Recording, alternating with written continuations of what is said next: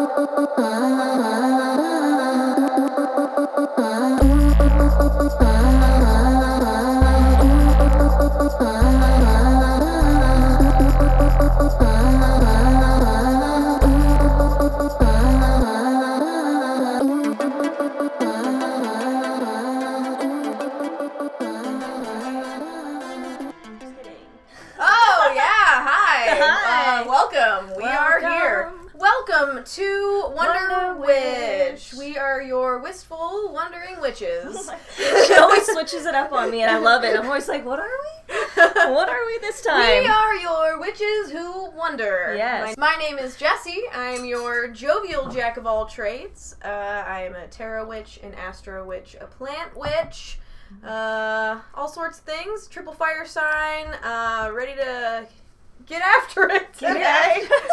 I'm sorry, I'm drinking my tea. We're drinking a tea. We're comfy, and I'm Ashley. I am an herbalist, a practicing witch in many forms, a creatrix, a mama bear, just a gaggle of wonderful things, all wrapped up into one.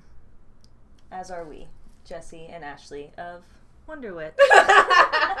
this is going to be a fun one, I can tell. I'm leaving that in. All So- right, perfect. All right, episode eight. Yes. Episode eight. So here we are. Can you believe it? I can't believe it. Eight whole episodes It's pretty of crazy. Wonder Witch. Um, Yeah. you are new yes. to Wonder Witch. First of all, catch up. Catch yeah. like, where have you been? Where have you? It's so fine. you can see, uh, you know, just listen to everything that we've been doing, that we've been Mm-hmm. putting in, and, and because our episodes kind of blend into each other, They we do, expand on a lot of the information from previous episodes. So Mhm. it may be a little bit. We cram a lot of info a of into info. one episode, and if you've listened to previous ones, then you'll have the background. Mhm. But if you are new and you are coming in at episode eight, Wonder Witch is a podcast where we wonder about stuff. Yeah. We are your bi-weekly bisexual witches coming at you hot. Yeah. Oh like that. yeah. Sag Sun, Sag Moon, double fire. Dude, you are that triple, that triple. Triple flame.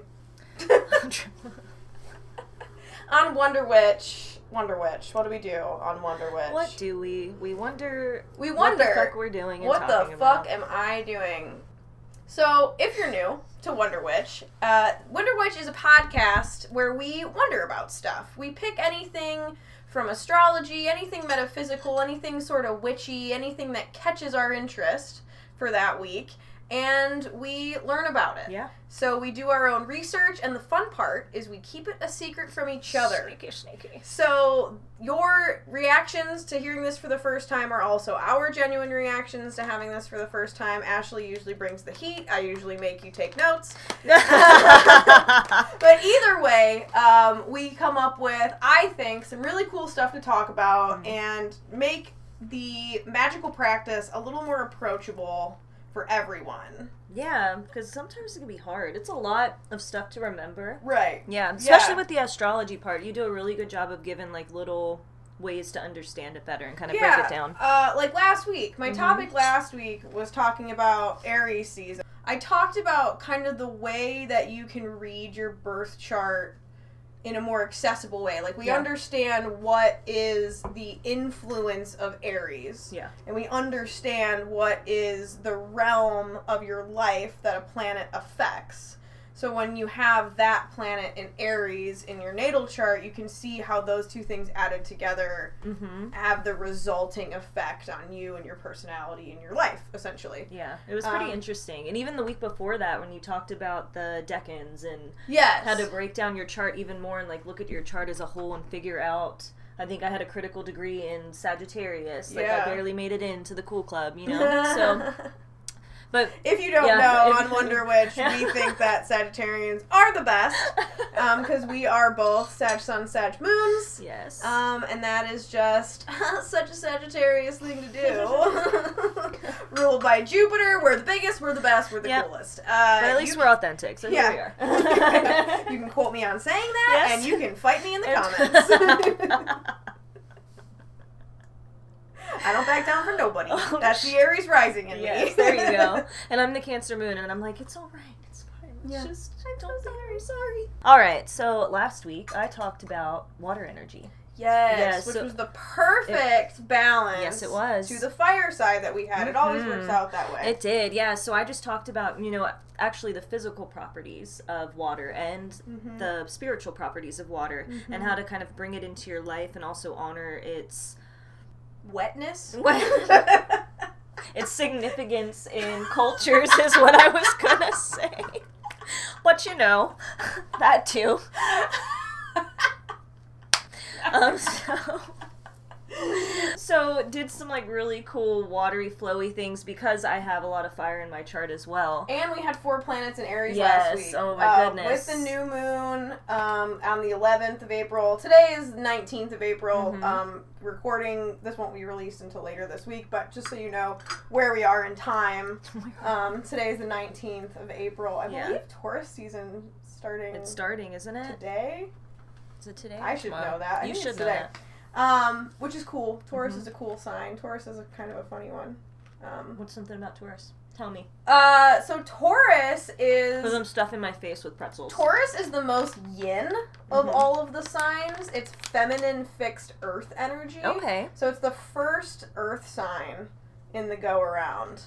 Um, so what Taurians love is like stability and Mhm. consistency and kind of predictability, but also comfort. Taurus is ruled by Venus, so Taurians have like a really innate understanding of like comfort and like sensuality and Mhm. like things like that. And and Taurians, natal Taurians often make like really great artists. You know, Yeah. Venus is the planet of love and beauty. Oh, so uh, yeah, so. Venus appreciation of For art. Yeah, I love Mhm. that. I like too how we just came out of this fiery energy of Aries, and now you know we've kind of been going and getting things and like getting Yeah. the ball rolling on a lot of things Yeah. and like really being bold and stuff. And now we're coming into Taurus, Right. which sounds like we can really just become stable in all of that hard work we've done. Yes.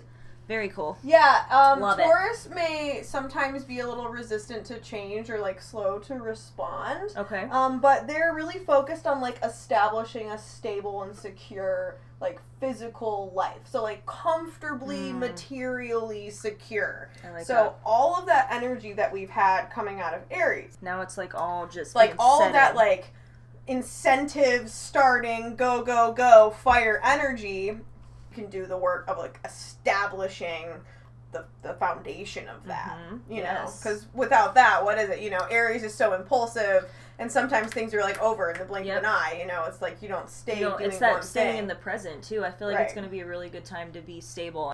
All of that jazz. It's really cool. So for any people who are interested in, Mhm. or may have Taurus placements, or you know, are just kind of interested in kind of expanding on their Yeah. astrological knowledge, you're able to do that. Yeah. You know, you can take now. Okay, so we did the plug and play right with Mhm. Aries. Oh, I love so that. you can do like the plug and play with Taurus now Yeah. because we know what the planets mean Mhm. and we know what Taurus means. So if Taurus is stable and secure and conservative and slowed down, you can just go, okay, so what's Taurus plus Sun? If our Sun is our purpose in life, right? Yeah. So then you go, okay, so I go stable and secure plus purpose in life, and then you get Taurus Sun, which is someone who purpose in life is like establishing that materially secure life, but like through sustained effort and through work within like conventional sphere Okay. spheres- conventional spheres in like kind of your standard hard work you know make it happen kind of way as opposed to like i'm gonna invent something or Yeah. i'm gonna like break new ground on this thing it's Mm. kind of just that work hard Yeah. make your money have a family retire you know but that's like fulfilling you know that's Mhm. a very fulfilling way It's of life a little bit earthy yeah, it's energy. the earth energy, and It it's the sense. first. It's the fixed sign. Um, it's the first Earth sign, so it's that very basic, like New fixed, like. I don't really care about changing. I don't really care about moving. You know. Some so Tauruses are probably really good at being in the moment and like Yeah. staying present. Mm-hmm. I would Because they're just like doing this Yeah. task. like very happy and content Mhm. people probably, Yeah, and they have the most yin energy. Yeah. So which is they have a lot of feminine, feminine energy. energy. it- so it's a very So much about like creating a stable life and creating Yeah. a stable home and creating a safe space. yeah. You know. So Cool. of course. Jesse, I wonder which topic you're gonna talk about this week on episode eight. Okay. So, last week I talked about Aries, about all that fire, and I talked about all of that energy. Mm-hmm. And Ashley, who is always the yin to my yang, Yeah. hit us with the water element. So that Mhm. kind of got me thinking because I was coming at it from this aspect of there's all this fire energy in the sky around us, then that's what we're supposed to be doing, right? We're Right. supposed to be leaning into that fire energy. Yeah. And you were like, well, no, no. What Wrong. we need to do is balance that Yeah. with this water energy. We should slow down. You know, mm-hmm. we should look at things from a different Yeah. aspect. So that really got me thinking about like what that means for me and how I use water in my life and, and what that really looks like. So, you know, the biggest aspect of my practice I think that I do with water is in the bath. And do I, I I don't necessarily always go into that experience or take a bath because oh, I'm embracing the water element. You know, very often I'm taking a bath because I want to relax. Mm-hmm. And, you know, we're really busy people Yes. in a crazy busy world and we have a million plates spinning all the time. So that started to think like, okay, so how do I relax? And what does that really mean? Not like that. What was It it? was a bug. I'm sorry. Does that mean? Should I just go put him outside? For those of you at home, Ashley put uh, the bug in her teacup. I hear you. I hear you in here. Yeah, tell the people. Go ahead. So, like I was saying, um, I was thinking about what I like to do to relax and like kind of what that means, and, and I think often how many of us don't dedicate enough time to relaxation, and that kind of made me start thinking about meditation and mindfulness, and you know, like All the things. You're all it. things, yeah, but like where we make time for those things. So. Yeah. I think the reason I chose this topic um, is because I sometimes need scientific or biological reasoning to do certain practices. Okay, that makes sense. So, what I'm going to talk about today is the neurochemistry of meditation. Whoa! And, and why big brains. biologically we should meditate, other than it makes me relax or it makes me feel good. I love of. that. It's well rounded. Tell me, So- lay it on me. So I think that most of us that are on a metaphysical or a spiritual path kind of have a general idea of what meditation is, Mhm. right? Meditation and mindfulness are super significant components of a lot of spiritual practices, you know, with all sorts of stated benefits, Mhm. you know, like awareness of self, awareness of your environment, the ability to be present, you know, all those things that we say that sound really easy but like clearly aren't, you Right. know. Meditation as simply as a practice is super accessible, right? Because you don't need anything. You don't need any tools. No tools. yeah. It's like, oh, this is really easy. All you need to do is like sit down and breathe and kind of let your mind wander. Mhm. But if for anybody who's actually tried to do that, you know, you're going like, oh yeah, sure, yeah, like, easier said than done. Oh yeah, it's really easy. It's actually really difficult. It is hard, yeah. You know, especially for people who are just beginning the practice, right? And because it's so difficult, there are like infinite meditation resources resources out there for people who are just starting out or just want a little, you know, change of pace, like apps and so many apps. so many apps, you know, podcasts, you know, even just like guided meditation videos on YouTube. I Love love them. those. I They're use free. those, yeah. I use them all the time. I use the sleep hypnosis ones all Mhm. the time. Sometimes when I'm just like don't feel like tuning in by myself, sometimes Mhm. when I feel like I need a little help, you know, I'm really scattered, listening to someone's soothing little voice is Mhm. Really helpful. I like calm when it does like the rain sounds. Yeah, you know, anything that like your brain can lock in on. Um, so meditating as a practice in and of itself, like sitting on the floor with your eyes closed, breathing, trying not to think about things, you know, Yeah. sometimes can feel really silly It's a lot of pressure. or almost pointless, you know, of like, what am I even doing here? You know, a few minutes of it and you're just like, this is stupid. Because, like, what's the point of meditation? Like, of course, like, there's a lot of spiritual practices. I want to literally be struck by a bolt of lightning. Yeah. Or I want to feel my third eye opening, you know, or I mm-hmm. want to be like, I want to see things differently forever, right? Yeah. From one time.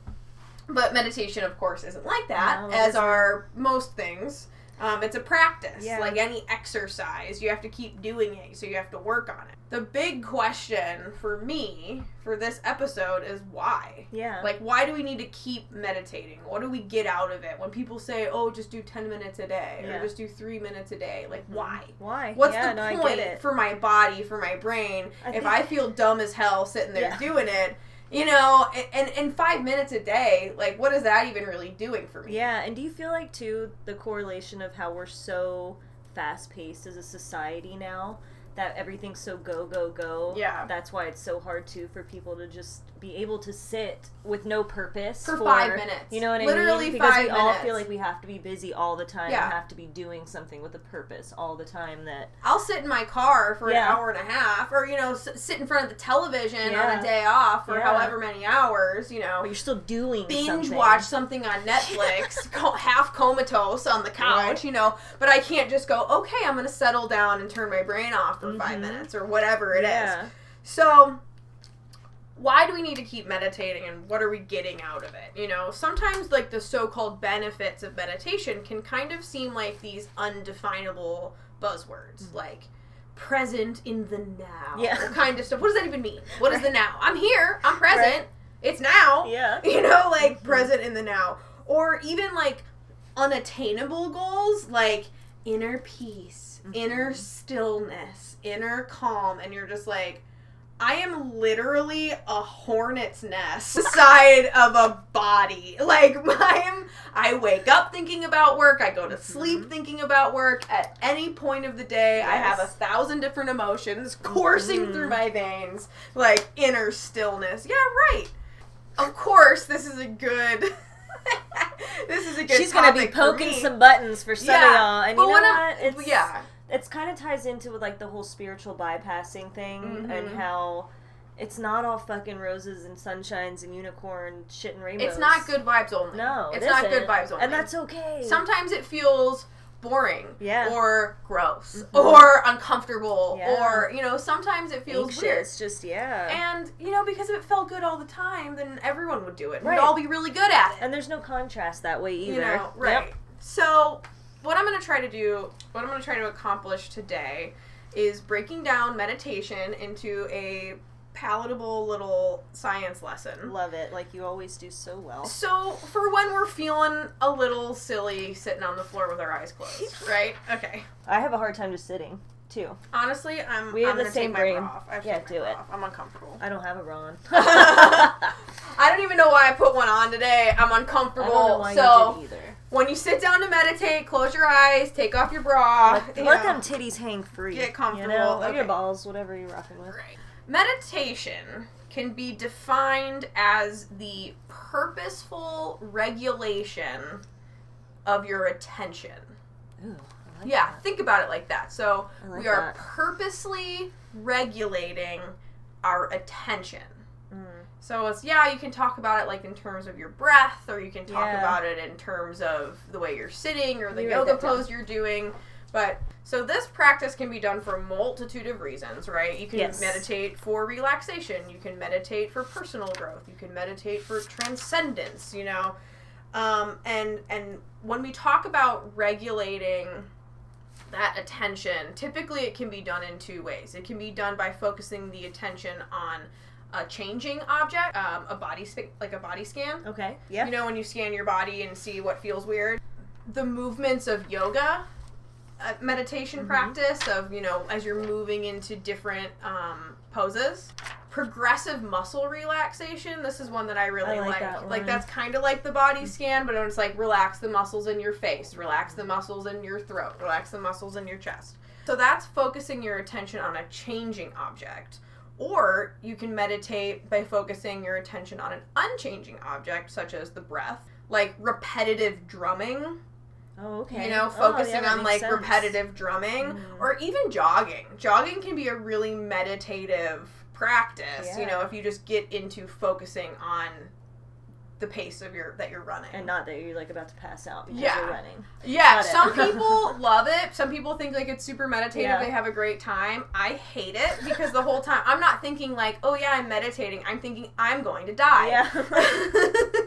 so all of these practices, um, whether they are on a changing object or an unchanging object, um, are conducted with intentional focus. Um, so this is something. This is what we would call mindfulness or like mindful awareness. You know, you Yeah. hear those words a lot when in like guided meditations and things like that. That is intentional focus on feelings and sensations that are perceptible in the present moment. When you're doing a body scan, how do Yeah. your legs feel? How do your knees feel? How do your hips feel? How does it feel right now? You know, meditation is like we've talked about with being present. Right. It's not about focusing on the past and it's not about Mhm. focusing on the future. It's not about how I felt this morning. It's about how I feel right now yeah. and how my body feels exactly in this moment. So, the result of this focus is called the relaxation response. The biological result of focusing in this way leads to relaxation. So, that may not be a term that you or the listeners are familiar with because Yeah. it's not something that I was familiar Okay. with. Um, yeah, I didn't know what that meant. So, um, but it turns out the relaxation response is the exact opposite of fight or flight, Mhm. or what's known as the stress response. Right. So, when you have a response to a stressor, that's a stress response. When you have a response to intentional focus, that's a relaxation Ah, response. okay. So I'm going to talk about that a little bit, but first we're going to talk about stress. So stress like meditation is is one of those things that we're probably able to identify like I know what stress is. I know when I'm feeling stressed, but I can't like specifically define what is happening. You know, I can be like I know what it feels like to be stressed out or I know what it feels like to be anxious, but what's really happening in my body when that feeling Yeah. occurs? So, when a stressful event or a stressor is perceived by our bodies, um, it produces hormones adrenaline and cortisol. Right. So, when our body recognizes a situation as stressful, you know, we interpret interpret the stimuli and our body goes danger danger or our brain Right. says danger you know then that is um, are they produce adrenaline and cortisol so we can handle that. Cortisol is a hormone produced in your adrenal glands Okay. that enables the body to maintain steady supplies of blood sugar. Okay. Gotcha. Okay. So it releases stored glucose from the liver, so your body provides itself with a reliable source of energy in the event that you need to react. Okay. So like if you need to run away. Right. Yeah, you know, That like flight. That flight part. yeah, of it. flight. Yeah. Like if you need to run away, you Really have fast. you will have the ability to do that. So cortisol kicks up your blood sugar Mm. essentially. Is that kind of like too the thing with uh, moms like picking a vehicle Yeah. off of like a yes, child? adrenaline and cortisol. It's yes, just- yeah, okay, yeah, gotcha. because you're supplied with so much energy all at once Mhm. that you can do kind of almost inhuman feats Yeah. of strength. Yeah, um, and cortisol also controls swelling, like Mm-hmm. around an injury. So that's oftentimes why like athletes who get hurt in a game get like cortisone shots. Gotcha for the inflammation. Yeah, for the okay. inflammation. Hmm. Um, but because cortisol increases the blood sugar, that's why those who experience really high levels of stress can have issues with their weight or diabetes. It, it puts so much sugar in your blood all the time to be so stressed out that it either weakens your ability to produce it naturally Yeah. or it's there's so much that you can have a trouble with weight gain. Gotcha. Yeah. So that's why stress is linked to All those things. All Well, those pretty things. much. If you pretty much can take any ailment and Right. backtrack it to stress. Right, right. So adrenaline is produced by the adrenal medulla, which is a part of the autonomic nervous system. So it's the part of the brain that maintains like homeostasis in the body. It's the thing that keeps everything balanced, and it's for the most part, it's not stuff that you have control over. So I was thinking the medulla oblongata from Waterboy when you said that. I was like the medulla Yeah. oblongata. yeah, the the uh, adrenal medulla. Medulla. So, adrenaline is what readies the body for a fight or flight response. Okay, so this reaction when this hormone is produced um, increases your heart rate, it raises your blood pressure, um, it decreases digestion, like you're not hungry. And, and typically, um, no ill effects are seen from short term Use of it? increases of adrenaline, you know, just little ones. But chronic stress is when you start to have a problem. And of course, like the production of adrenaline and cortisol have like significant evolutionary effects, you Mhm. know, but like when's the last time you had to worry about a hungry pride of lions? yeah, true. Yeah, no, Yeah. you know, and it's they're still helpful now, like to reacting to like actual dangerous stimuli, like Mhm. mean dogs or a speeding out of control car Yeah. or someone trying to steal your wallet or you know something like that like that kicks in and that's helpful and of course it doesn't have to be when you're just in physical danger Yeah. um, stressful life events like a big deadline Mhm. or getting divorced or moving to a new house or to a new job like things like that those are stressful events that cause our body to create those hormones just I had a thought when you were saying how we don't have to run from lions and stuff, and I was thinking how it's so diff. Like here in America, in civilized society or whatever the fuck you want to call it, we don't have to worry about those things, No. right? Like we have so much. Whereas you're going to third world countries and stuff, and they do have to deal with those things. It kind of almost puts in perspective for you yeah even more. Like we choose stress sometimes. Like yes, they are valid and they are things, Mhm. but when you Yeah. think about it on the large scale, we it's like kind of choose that abstract stress Yes. of, like stress of the workplace or stress of relationships Yeah. where it's like people that do have to deal with packs of wild animals right. probably don't care so much about, About- like what they're wearing to work that day It's just funny know? how there can be so many different variations of what stress is for so many which is why people. it's a good idea to be like mindful of Yeah. and but but not to say that these big life events aren't stressful Right. because they are like it's i've i've heard that moving like moving to a new house Moving. is the most stressful life event, second only to the death of a loved one. I'd say it's. I don't know. It's pretty It's fucking stressful though. It's I've moved really- a lot, me and too. I fucking, it's fucking it. stressful. Li- like losing shit that Mhm. yeah, or just fucking Right. sucks. It's packing and unpacking. Yeah. Fuck that. So I'm glad that you said that because, like, Yeah. in our like modern day Yeah. or whatever, our 1st Mhm. world civilization, Yeah, modern, you know, it's like we are reacting to actual danger Yeah. of like getting hit by a car, Mhm. but also of like perceived danger. Perceived, you know, Right. Yeah. and and I talk about this, you know, I'm seeing that new trauma therapist. Yes. You know, Mhm. so that's kind of what got me thinking about a lot of this cool. too. Is trauma can create blockages around the neural pathways that that can cause a stress response in a perfectly safe environment. Mm. So you're safe, but it triggers a memory Yeah. of trauma, which then causes a stress blockages around our neural pathways. Um, so sometimes when we can be in perfectly safe environments, we can have something that triggers a memory of our trauma. Um, and then it'll cause our bodies to react the way that we had to react then. Mm. So we might not necessarily be in danger, um, but it reminds us of a time where we were in danger, and our body has the same response, which is creating those stress hormones, that stress response. Um, so when affected frequently enough, you know, our bodies can be in a constant heightened state.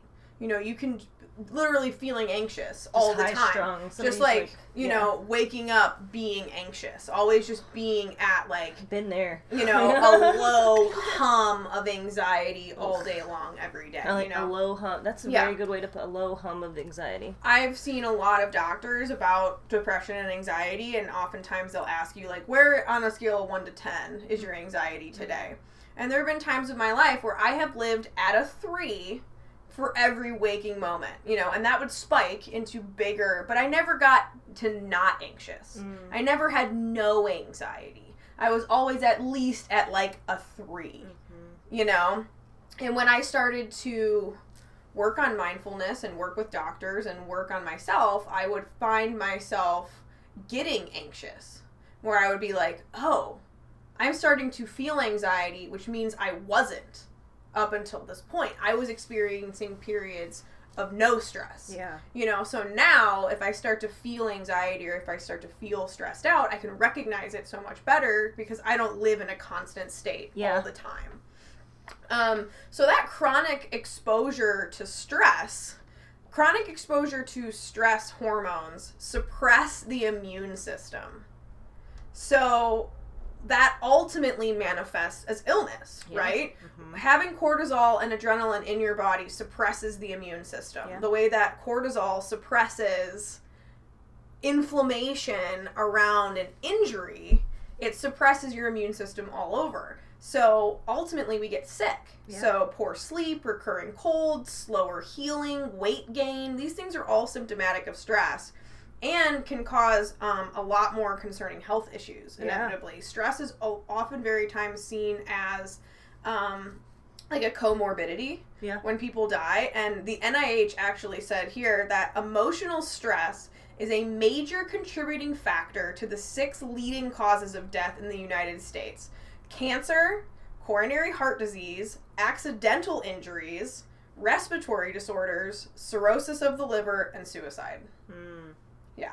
Stress is a major contributing factor to all of those. I believe it though. You know Mhm. they say stress is like dis-ease in the body. Yeah, And then dis-ease. Yeah. Yeah. Mm-hmm. Mm-hmm. Yeah, so what the fuck do we do about that? because we're always going to be stressed out, right? Yeah. There's always going to be Something. stressful events. There's shit we can't control. Right. So there's always going to be stress. Give me some tips. So to counteract the stress response, we introduce the relaxation response. Okay, which we said is the opposite of the stress response. So the relaxation response is a natural method of engaging our nervous system to essentially reverse the effects of stress, to do the opposite. Um, so a guy named Dr. Herbert Benson coined the term relaxation response Okay. in the 70s. Thanks, Herbert. And he described it as a physical state of deep rest that changes the physical and emotional responses to stress and is the opposite of the fight or flight response. So it provides the immediate benefit of bringing our physiolo- physiology down to a level that reduces the risks of feeling symptoms of stress. That that you know these hormones go up, our Mhm. blood pressure goes up, our heart rate goes up. When you have a relaxation response to something, those hormone levels go down. Your blood pressure goes down, your heart rate slows, and your digestion all returns normal. So, um, it, it basically is reducing those negative effects Okay. are produced by um, stress. And it also, um, I found an article or a couple articles here where it shows that the relaxation response also affects our bodies on a molecular level. Where it will turn on certain genes that reduce cellular aging and turn off genes that lead to inflammation. Hmm. Yeah. And we talk about inflammation a lot when it comes Yeah. to like cholesterol or other, you know, effects on the body. Yeah.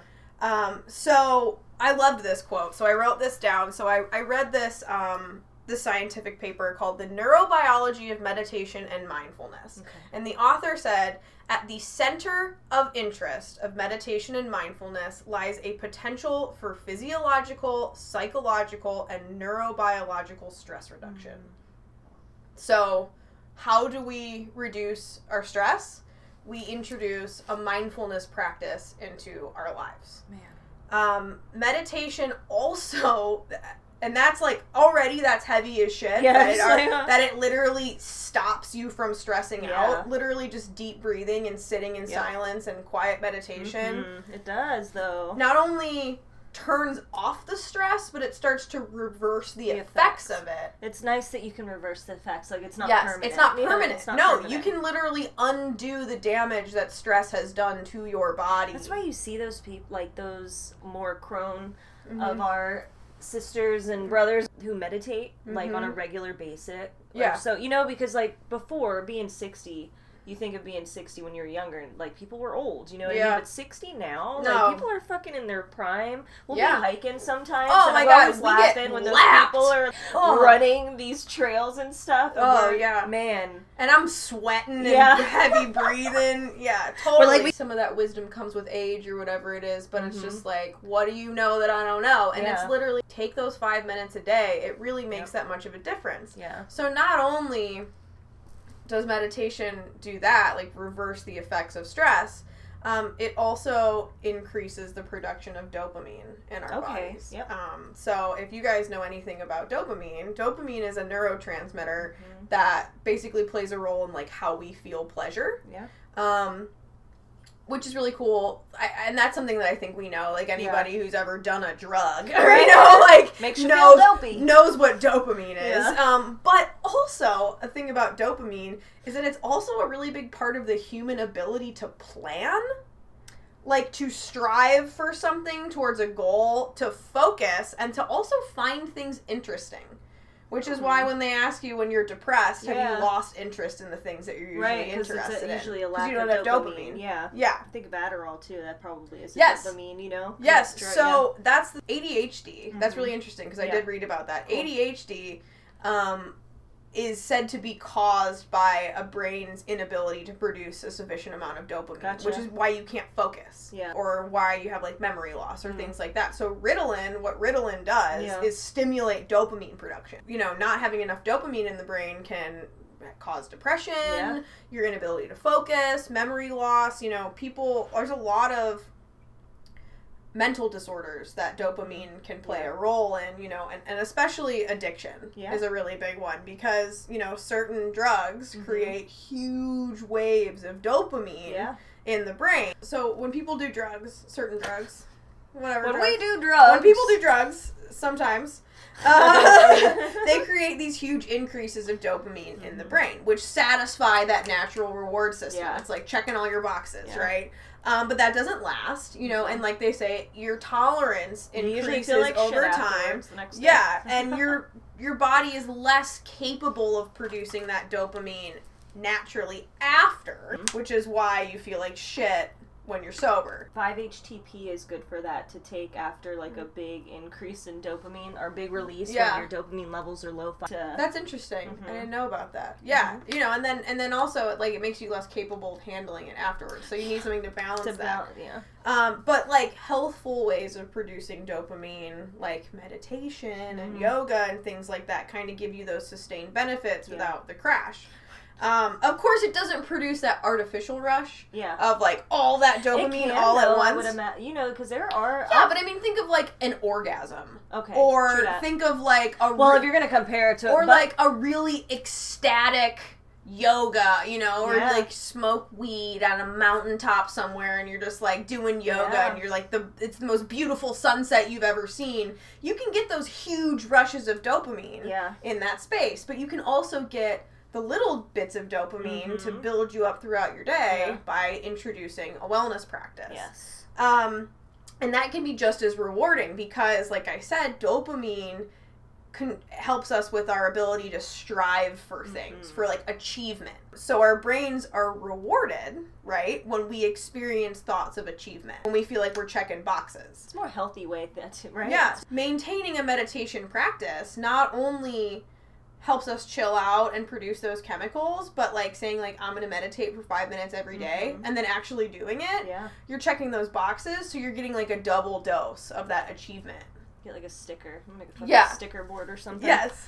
um, and then uh, the last thing I wanted to talk about is that meditation also leads to the production of oxytocin, you know, as the love hormone, Mhm. right? Oxytocin is the feel good substance that's associated with like feelings of love, feelings of trust, everything warm and fuzzy, just like feeling comfy. Yeah. Um, and oxytocin is an antidote to cortisol Mm. and can override the stress response. okay. So I think that probably has something to do with like weighted blankets or like love your weighted blanket. I love my weighted blanket or even like those thunder vests you put on an anxious dog. Those things are so. It I want like- a thunder. I want a thunder like vest thunder because, like, they're really cool. Think though. about that. Like yeah.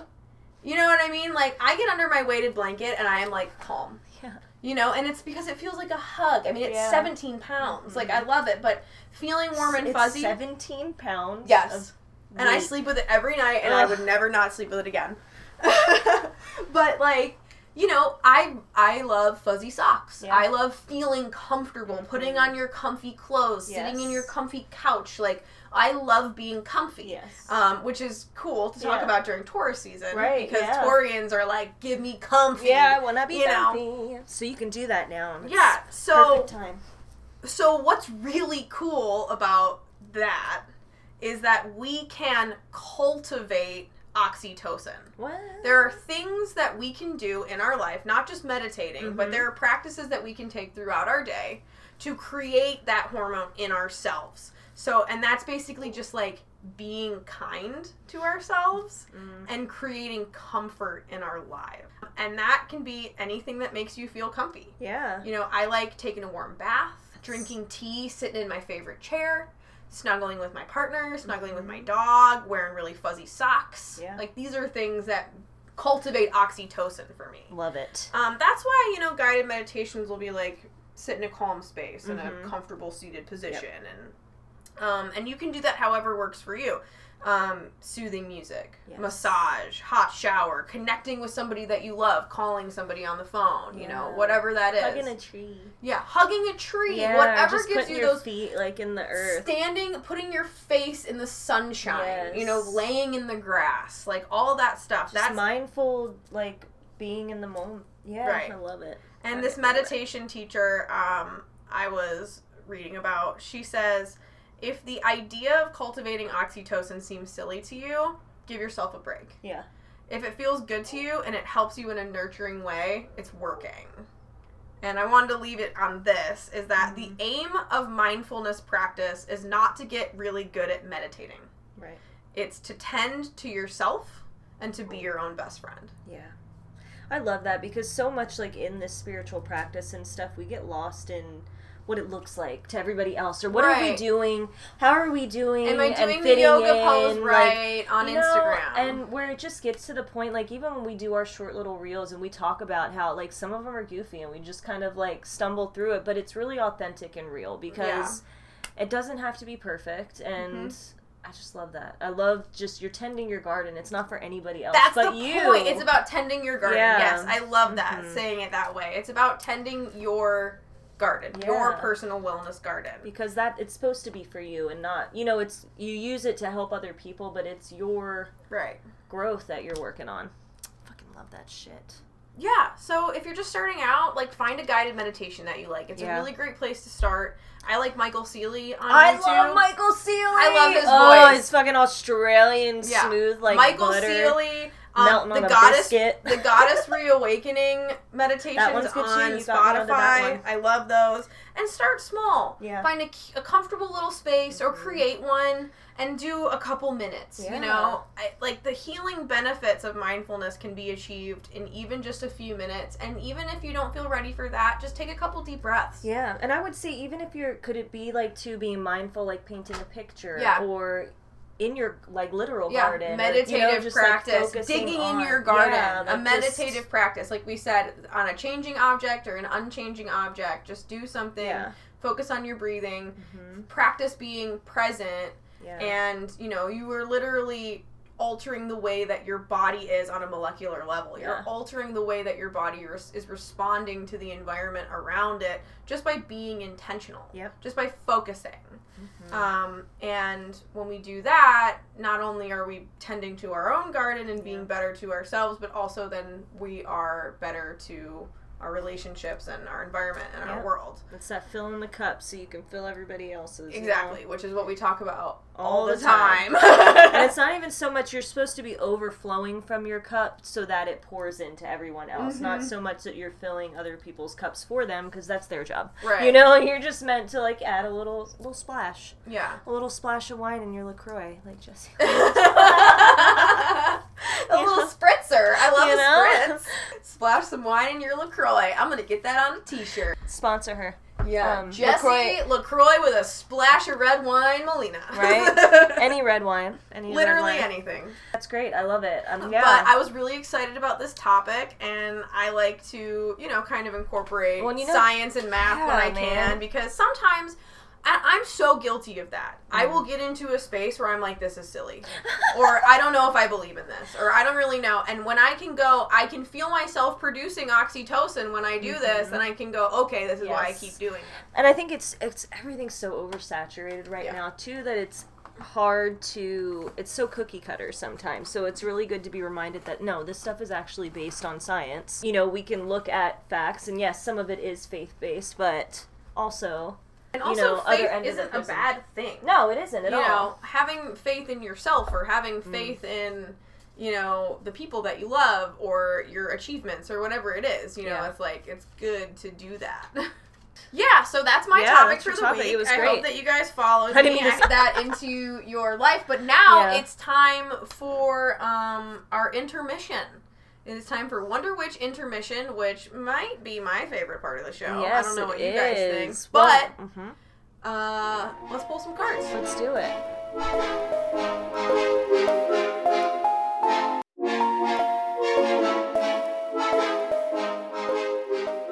Wonder Witch, Jesse and I like to pull from a tarot deck and from an oracle deck. And Mhm. recently we also started pulling a rune as well, and we Yeah. like to kind of do it that way so we can get see how the reading correlates. We like to make it harder decks. for ourselves. Yes, but I think that when multiple people do multiple pulls from different divinatory um, outlets, it's Mm-hmm. Kind of like, well, that's definitely Yeah. what that means. You know, it becomes more clear. And it's I really think. fun because the deck you use, the Herbal Tarot deck, it Mhm. usually does the herbal associations. Yes. And I switch it up sometimes, but I mostly rock with the I'm a Threads of of Fate. habit. Yeah. Like I'm all over the place, like I said. Yeah. So today I'm using the Threads of Fate, but a lot of times they'll have an herb on mine too. That one fell out. Jesse's Okay. got hers. There it is.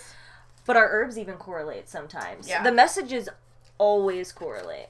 Oh, and they always court. Look, she's smiling at me right now because it probably has something to do with what we've talked about. So it has exactly everything to do with what we talked about, and it's the fucking card I pulled Did you pull this it earlier? morning. The Nine of Cups. and, Yes. it has, and I was thinking about it the whole time I was talking about my topic because it is exactly that. And I didn't bring it up, and then of course I pulled the exact same card. What is it? Okay. So I set the deck down, and this is on top, Mm-hmm. right there, which That's is one of the pulled. cards from Yeah. earlier. This one is different though, and it's the Paradox. Ooh.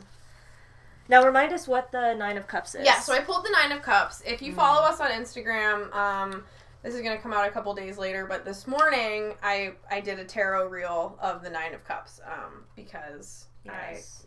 And if you're not following us on Instagram, why not? Yeah, you should be. Yeah. Uh, but the Nine of Cups, uh, which is really cool, is a woman sitting in some plants with nine big cups behind her. There's some mountains behind her, but it says that she sits in an attitude of self satisfaction. Three plumes in her hat symbolize achievements. Um, looks like she may so she may be ready to give birth to a child. Because of her accomplishments, she may feel a sense of complete personal fulfillment.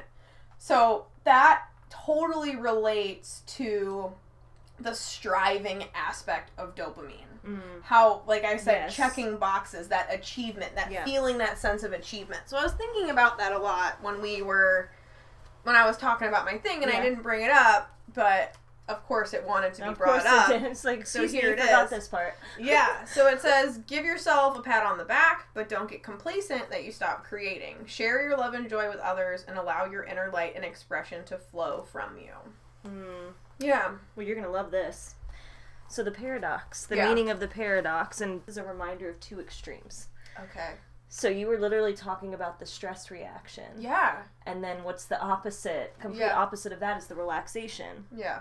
So sometimes we focus on things, whether internally or externally, and we see them as one sided. To hold the paradox within us requires strength. To see our most brilliant qualities and our most ugly, to acknowledge that they both live within us, is a gateway to growth. So we've been talking about how, you know, things can be cookie cutter and stuff, Mhm. and really holding on to both sides of that spectrum, like what those two extremes are at the Mhm. same time and being okay with both of those at the same time. Carl Jung said that the paradox is one of our most valuable spiritual possessions. I Hmm. didn't know that. And for anyone who does shadow work, which we love that over here, they Yeah. know this to be true. It can be difficult for a lot of people. People don't like to do shadow work. No, if it was Mhm. easy, everyone would do Yeah, it. we've been raised in this rigid environment where things are viewed as black and white, Mhm. and it may be hard for us to accept our flaws, let alone love them. I have a hard time with that. like that's Yeah. something that I have to work. You know what I mean? And Yeah, it's it's always like this is something I need to fix. Yeah, that rather even than showed- something I need to Right. embrace. uh, Jesse and I did aura. so fucking Yeah, we cool. sure did. We did aura readings or got our auras read um, Mhm. at Uthunes Mhm. this past weekend, and that was one of the things like my incredible. heart. And she was like, "You need to, you know, you." need to breathe through your heart because I have a problem with the she's like you need to trust yourself and love Mhm. yourself and all that shit. The best ways to slowly end a relationship with the paradox is to remind ourselves that we did not create these things within us. Hmm. We inherited them. Yeah, one of the key words of the Nine of Cups is self acceptance. Mhm. um, self satisfaction, achievement, self acceptance. Um, and what's really cool is it says like the woman is maybe ready to give birth to a child, Yeah. but one of the key words is like a metaphorical giving birth, of like giving birth to a dream. So I think together, let's Yeah. do a rune too, really quick. A rune.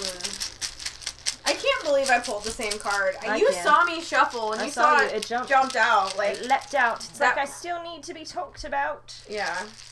Jeez. Take it. Whip it out of that bag. These runes are from Fiddlefern and Jambles. Yeah. Katie Billings. Her and her son actually make them. Yeah, and they're awesome. I have a bright pink one, Mhm. bright pink set. They're amazing. You- She got the first set. yes, I did. We got this one not last time, but the time before the Uriz, which is strength, physical health, courage, and promotion. Okay. Yeah, so I think as a whole, so if we're looking at the Nine of Cups, and then we look at Paradox, and then we look at this, I don't even know if I'm saying that right. U R U Z Uriz, Uriz, Urs? Urs, Urs? um, but it means strength, physical learning, health, you guys. yeah, uh, strength, physical health, courage, and promotion. The colors are green or brown, which are very earthy elements. So kind of pulling in that Mm, Taurus mhm, mhm. energy and stuff. My interpretation of it is being accepting of the things that you have and knowing that you've worked hard to achieve all of these things. And also not giving in to like that inner negative chatter. Seeing it and accepting that it's there, but not defining yourself by it, so that you Mm. can be in this energy of the Nine of Cups and know Mhm. that you're deserving of it. She looks very And she looks mindful, content and mindful. she? Yeah. So I think it's about being able to live and knowing this negative aspect is going to be there, Mhm. but still being able to stand in your power and your strength and in that Yeah. courage of And this even says to give yourself a pat on the back, basically recognize your talents, recognize your Mm-hmm. Yeah. achievements, but not to allow yourself to get complacent. there you go. Not to Yeah. allow yourself to get lazy or to say like, okay, well this is good enough. Yeah. And now I'm gonna stop creating. Like recognizing like, yeah, that was a great job. We Yep. did good and we can keep going, you know, and that's there's a sense of stability in that. Yeah. I love that. I love it too. Sounds great. The uh, herb on here is Yeah, called squaw vine. Wall vine. Yeah, I thought it said squall wine, maybe Nah, because the cups were there and I like Yeah, it's uh, it's also known as partridge berry, and it's commonly used as a womb strengthener and as Mm. an aid in facilitating childbirth. It's also useful in relieving menstrual irregularities, as well as promoting fertility and protecting against miscarriage. It's one I've never heard of. so it's really about giving birth to the dream. Yeah, giving also birth. It also says that it will um, inspire self confidence. especially regarding the capacity to share oneself physically with another. Mm, hmm I like that. And the affirmation for I the like Nine of that. Cups is I share my visions and feelings with those to whom I am close. Mm. I love it when we do readings and I they're do, too. exactly what they're supposed to be. They are. And they make you think. Yeah. How They cool. make you think. Also, I like learning about new herbs. Squaw vine, Squaw vine. partridge berry. Partridge in a pear tree.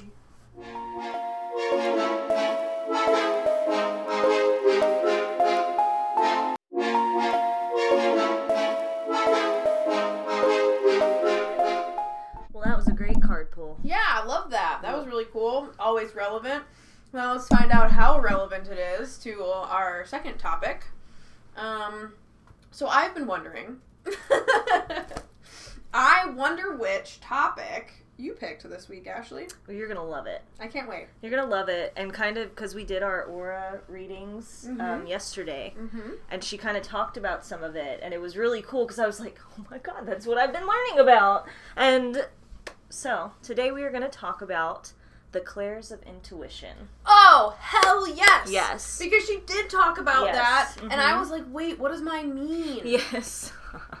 Fuck yeah. yeah. So we're gonna kind of go down the rabbit hole with it, and we're gonna talk a little bit about you know what they are, a little bit about how to like identify them and how you can kind of strengthen those in Yeah. a basic way.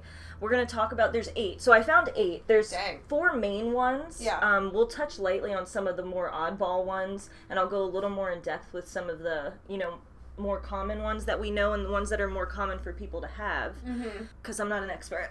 so We're just we're just we're just wondering. we're just wondering and we're just learning. Yeah, and I'll talk about some crystals you can use to strengthen the abilities of some and these clairs you can be born with them right Mhm. away or they can manifest themselves in your life later on. interesting. Yeah, so my hope is that you'll be able to identify what they are or like something's been happening to you. You can put a name on it instead of Mm. thinking you're crazy or Mhm, mhm. you know, really that mindful thing, being mindful of these different sensations and things that are happening in your body and outside of your body, Yeah. and knowing how to utilize them cool and strengthen them in your practice. So that's what we're gonna fucking talk about right now. Awesome! I'm super excited. Yeah, I can think of a couple. Like, all right. Yeah, and what I've learned is like you can have some people have all of them. Whoa. You know what I mean? And even as I was going through this, I have a list. Like I'm like, okay, I have most of these, That and I'm sure busy. you do too, Yeah, just yeah, from what we've talked about. Mm-hmm. people can have main ones Mhm. and then ones that complement other ones. So usually if you have some sort of clair of intuition, you have more than one because you have a strength like a strong one and you Yeah. have some of the ones that just kind of complement. Yeah. And wait until you hear some of the weird ones I was like, man, I wish I had that. But uh cool right? But yeah, so it was really cool. A lot of times these clairs are trapped under expectations of what people think a psychic ability should feel and look like. Mm-hmm. This can sometimes hold you back from like fulfilling the potential of those clairs. Mm-hmm. Yeah, so we're gonna understand this shit.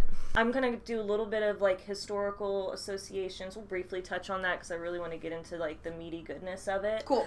So here we go. Here we go. Let me let me adjust my heating pad. My ute. oh my ute. All right. Yeah. Uh, so the clairs. What the fuck am I talking about? What is Yeah. a clair of intuition?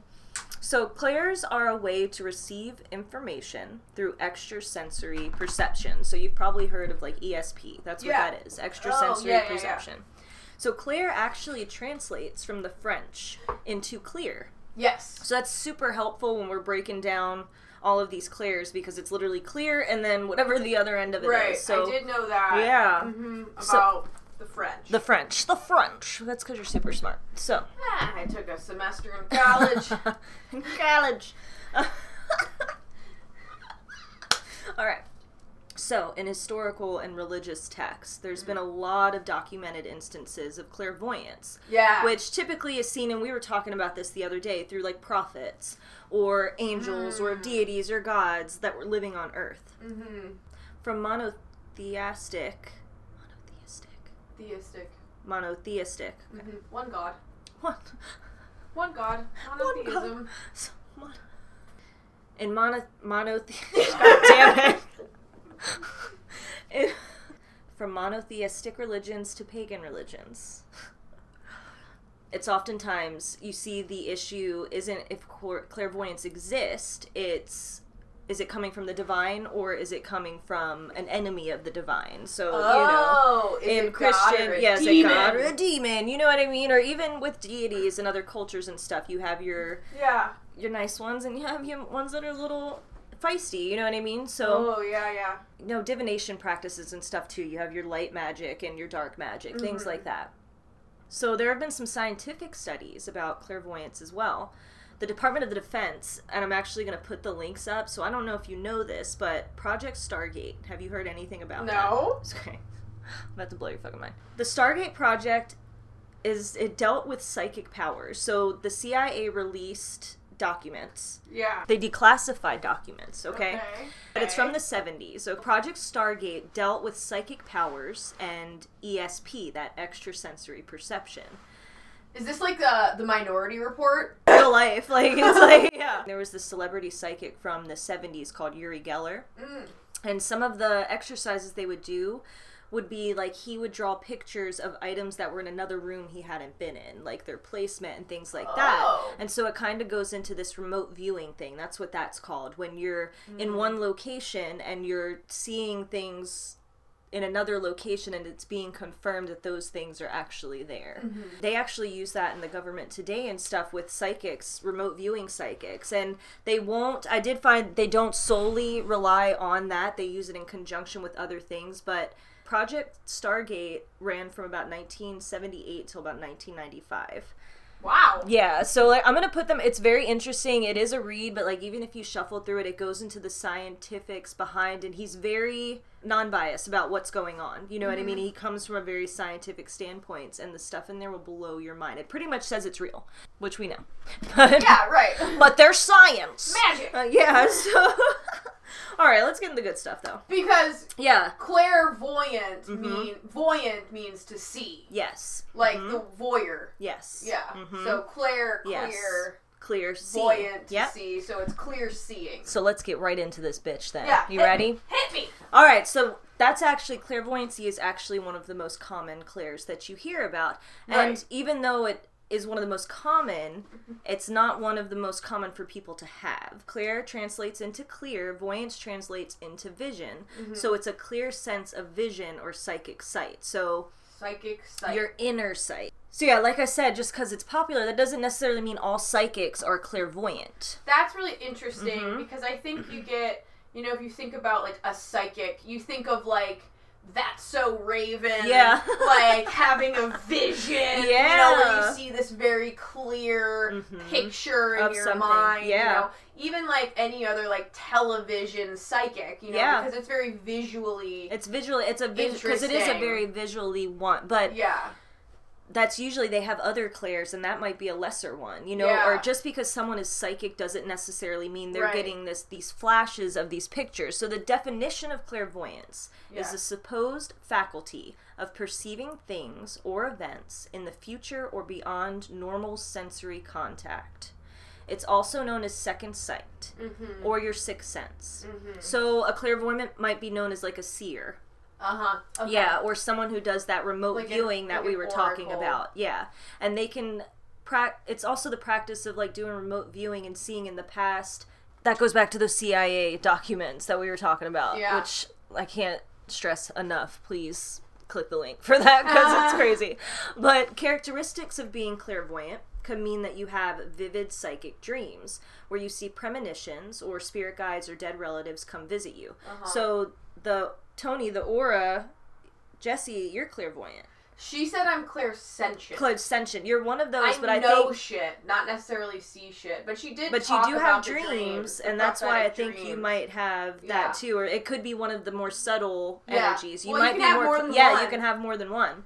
So people who have this ability often describe it as sort of like a projector screen that gets pulled down in front of you and plays a movie of the Mm. past or the future. Very visual. It's a very visual clair. Yeah. Yes. This can be out of the blue when you're fully awake. It does. You don't necessarily have to be sleeping. It can be during meditation Mm-hmm. as well. that you kind of get these flashes of images in front of your face. Yeah. Um, these things can happen internally or externally. There's going to be times when you're seeing things that appear outside of your body, and sometimes you're just going to see it in your mind. So, seeing in your mind can sometimes make you feel like it's your imagination until later on kind of comes to fruition or what Yeah. that inkling you had or you know somebody who's very has a very good imagination and can kind of like create these colorful things in their mind is most likely clairvoyant or Mm-hmm. can use that muscle because the big takeaway from all of this which is really cool is you can practice any of these we're all born with these psychic Yeah. abilities and sometimes it's just easier for some of us than others but you can actually work these like a muscle to make them stronger Yeah, that's what I talked about with um, Tony yesterday Mm-hmm. because she asked me about that, and and you know, like I've said in past episodes, my Mm-hmm. practice for 15 years was virtually all by myself. Yeah. You know, I had a very very solitary practice, and a lot of that. You know, because I'm not usually the one who works with tools or things like that. Mhm. A lot of that has been visualization. So over Mhm. 15 years, I've been training this visualization muscle Yeah. to the point where my imagination is very vivid you know, and defined and easy to access Yes. and to be able to see things in that way. Because So you just work that muscle. It should, Right. you're like bench pressing 200 over there with that. You know what I mean? Yeah. So, so sometimes I thought this was interesting. Sometimes people even think your eyes being drawn to angel numbers, so like the one one one Oh, and the yeah. things like that, or even seeing white feathers a Uh-huh. lot is kind of, you know, a tip towards your little clairvoyant. Mm. Other specification: if you have a lot of daydreams, Mm-hmm. chances are, you know, you have some of those tendencies. You can have unusual images while you're meditating Mm-hmm. so that it's a see- like you're seeing it with your mind's eye, but Mhm. it feels very real. Mm-hmm. Seeing images out of the corner of your eyes, Yeah. you know, those little shadow creatures Yeah, and like stuff. Yeah, yep. Oh yeah, Yeah. right.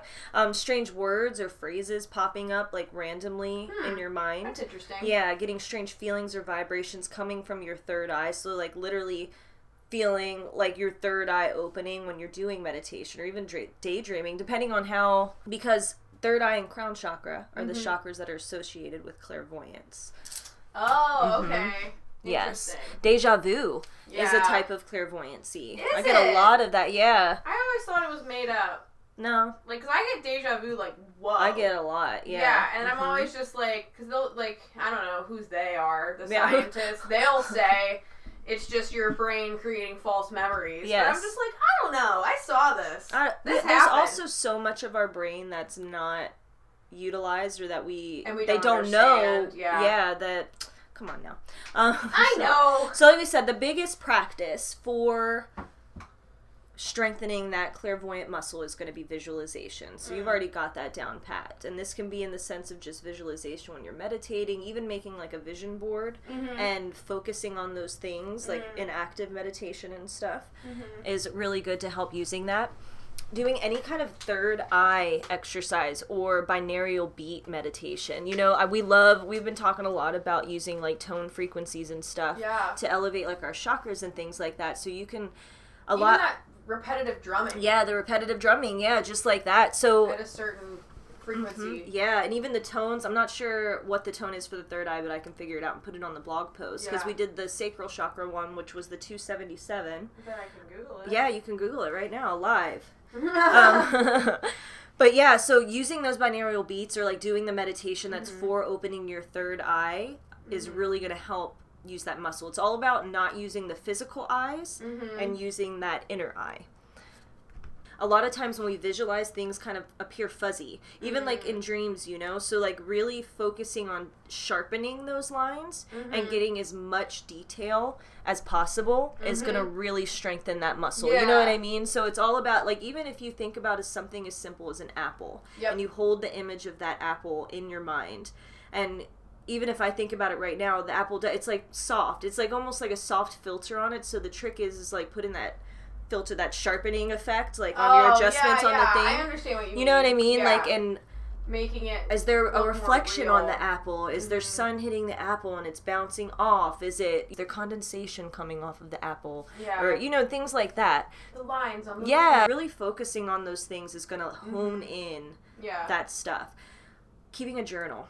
Yeah. going back to the dream aspect and you know clairvoyants do get a lot of prophecy from dreams and stuff so that's why it's really important to keep that dream journal because it's very mm-hmm. helpful in going back mm-hmm. even if you're given dreams of like sometimes clairvoyants have symbols that pop up mm-hmm. or a phrase will pop up or just an image of something will pop up but you don't really understand what it is so it's important to write those things down so you can go back kind of like with when we were talking about scrying. Yeah. and all the symbolism and what's relevant to you and your culture and your life and all of the programs that Yeah. you've gone through in your life Mhm. to kind of make a key for yourself. You know, like kind of on a map, how there's the key of the symbols and stuff, and you kind of know, okay, well, this squiggle line means this in my dreams, and this means this. You pay attention to what is repetitive and what images you see, Mm-hmm. and keep like a guide in your journal so you can go back to it and Mm-hmm. better understand what they mean so you can strengthen that muscle some more. Yeah, and especially like you know things that maybe you think you've resolved Mhm. in Yeah. your waking life, and then you're like, why do I keep dreaming about this thing? I'm Yep. moved on from it. I'm Mhm. past it. And it's like, well, no, there's still There's a little bit something of there. something going on. Yeah. So Also, every time people think I'm so weird, every single time I dream about someone, I always like reach out to them, Yeah. even if it's weird. Like Mhm. a few months ago, I had a dream about someone I knew like in high school who I have not spoken to in like ten years, and but we're like Instagram Yeah. friends because like everyone is. everyone is. And yeah. I was just like, "Hey man, how's the baby? Uh, I had a, are you are you cool? Is everything okay? I had a dream about you." Yeah. And he was just like, "Oh," and it was like, "Okay, weirdo," but like I always do that. And I Yeah. always like I dream about someone, and I'm Mhm. like, "Okay, I gotta Yeah. see, reach out, like, hey man, you cool?" yeah. Even that during the day, I'll just have a ping or Mhm. just like seeing. you always do. Yeah, just seeing You just somebody's face me. will pop in, and that'll be kind of more of one of the other clairs, I think. Yeah. But so memory grape, memory grapes. Uh, memory grapes. Memory grapes. Oh, all right. Memory games are a great way to practice your clairvoyant abilities. So here's a fun game that you can do with your friend, Yeah. and we can try this. So you get a deck of cards, Yeah. right? And you have your friend choose three pairs, Mhm. okay? And you let them look at the cards or whatever. Mhm. You keep one card face down, kind of like blackjack, and you Mhm. keep the other card face up. Mhm. And you have to like you have to try to see with your mind's eye what the other card is underneath. Mhm. And you do it until you can get all three in a sitting. Mm. Mhm. Sounds hard. And it's called the clairs of intuition. And the biggest thing with intuition is, is trust. Trust Yes. your intuition. Have faith in it. Have faith in it. And you might feel silly and you might not get it right every time. mm-hmm. But once you start practicing and Yeah. consciously sitting there and what do I see in my mind's eye? And it's popping up, and you Yeah. can start consistently doing it because you're working out that muscle. You'll believe more and more, but you gotta have faith. That's, you gotta have faith. Dude, that's so funny that you said that Yeah. because last week Elliot, my partner, bought a box of Lucky Charms. Mm. And he was doing that with me, where he would take a Yes. marshmallow out of the box, and I would have to guess in his closed hand what it was. And if I got it right, I marshmallow. and if he got, and if I got it wrong, he ate the marshmallow. Yeah. And I'm gonna tell you, I'm right like 85% of the time. So it's all and about he goes, trust. and he goes, I'm screaming at it. I'm screaming it to you in my head Yeah. what it is. And I'm just like, mm, red balloon, and Yeah. you're like, got it. See, and it's you practice, and it so might funny. it might feel silly at first, but Yeah. we all have these abilities. Yeah. You know, we we push them off, or we think you know magic is like this thing that's not real and it's all up here, and it's like, girl, this shit is based off of science too. Like Mhm. our brains and our Mhm. human bodies and this energy field that we are that's in this meat suit is like really fucking cool and we can do some really cool things we just have to trust in ourselves tend our garden fucking use that nine of cups and tend that garden and fuck what anybody else thinks you know what i mean Yeah, and and just because we're not experiencing something the way that it's portrayed in media Mhm, yes doesn't mean that it doesn't exist or it's Right. not real. Like there's only there's really only one way a psychic is Yeah. portrayed on TV or a witch is portrayed on TV. There's very few diverse representations Mhm. of what that can mean, and this is literally and that's why i wanted to so talk about this yeah, yeah. because then it personally for me like being empathic and also you know always hearing stuff and like seeing things you know Mhm. I, people who have mental illness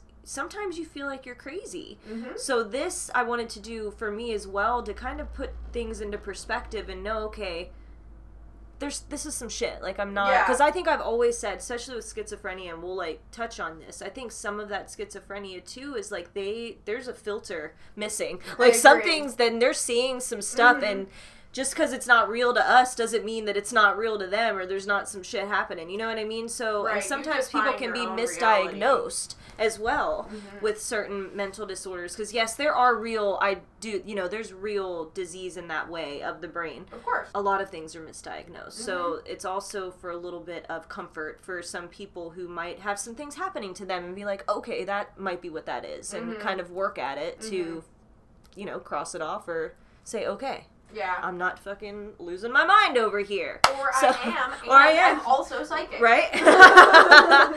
Um, we talked about uh, the third eye and the crown chakra being chakras related to this. So there's some crystals and stones you can do. So and these are good. You can place these crystals like on your third eye during mm, meditation or on your crown. You can even sleep with some of these mm-hmm. under your pillow. One's good for this one to kind of develop this ability. You're going to be amethyst, of course, because that's going to be your third eye chakra mm-hmm. realm up there. Fluorite is a good one. Interesting. Mhm. I mm-hmm. recently just started carrying a fluorite around and I didn't know why. There you go. Huh. Good, but spirit knew, huh? Your Yeah. inner guidance system knew. Yeah, aquamarine is great. Ooh. Emerald, opal, labradorite, which you wear a labradorite, moonstone. Yeah, things that mm-hmm. are kind of in that upper realm are going to be good. Neato. We'll talk about herbs later on because they're kind of relevant for all of. Okay. Oh, but we're gonna talk about. But, oh, but we're going to.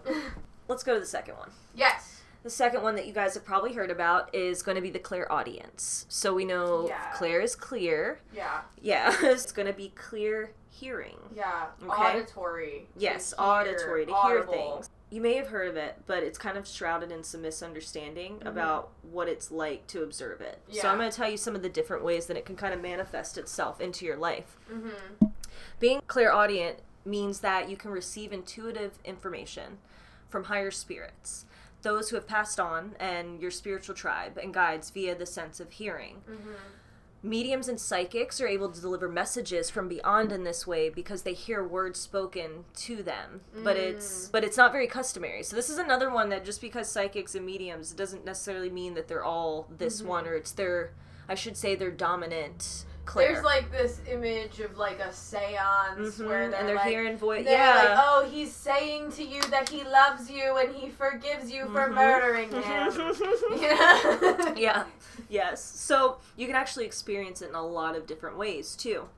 For instance, if your ears feel warm out of Ooh. nowhere, that's a you know sig- like a signifier of clairaudience ringing in the ears. I hear a lot of ringing in the ears. So pay attention to when it's happening. Like maybe if a thought popped into your head or you're doing something, it's like Mhm. telling you to pay attention. So you've ever been in your car and you're like thinking about something and you're listening to the radio or you got your favorite playlist on and maybe you never even realized it was the line before or like you never really heard it before but it's just relevant to whatever the fuck you're thinking about or Mhm. talking about that time that's a kind of a clairaudience thing huh. yeah So it's not necessarily like hearing voices in No, your it's not. It's just like being called to hearing something. to hearing something that's relevant to what's going on. Like Yeah. maybe you're talking about something and or it's like a decision to be made and then a ding goes off on your phone or something. So it's all Oh, about uh, words. it doesn't have to be words. It's just sounds or nudgings or a It's lyric or something that comes on. It's just sounds. Yeah. Huh, that's Mhm. fascinating. I don't. I never would have thought about it like that, but that's really cool. When you're caught up in thinking about something and then you hear a specific Yeah. sound.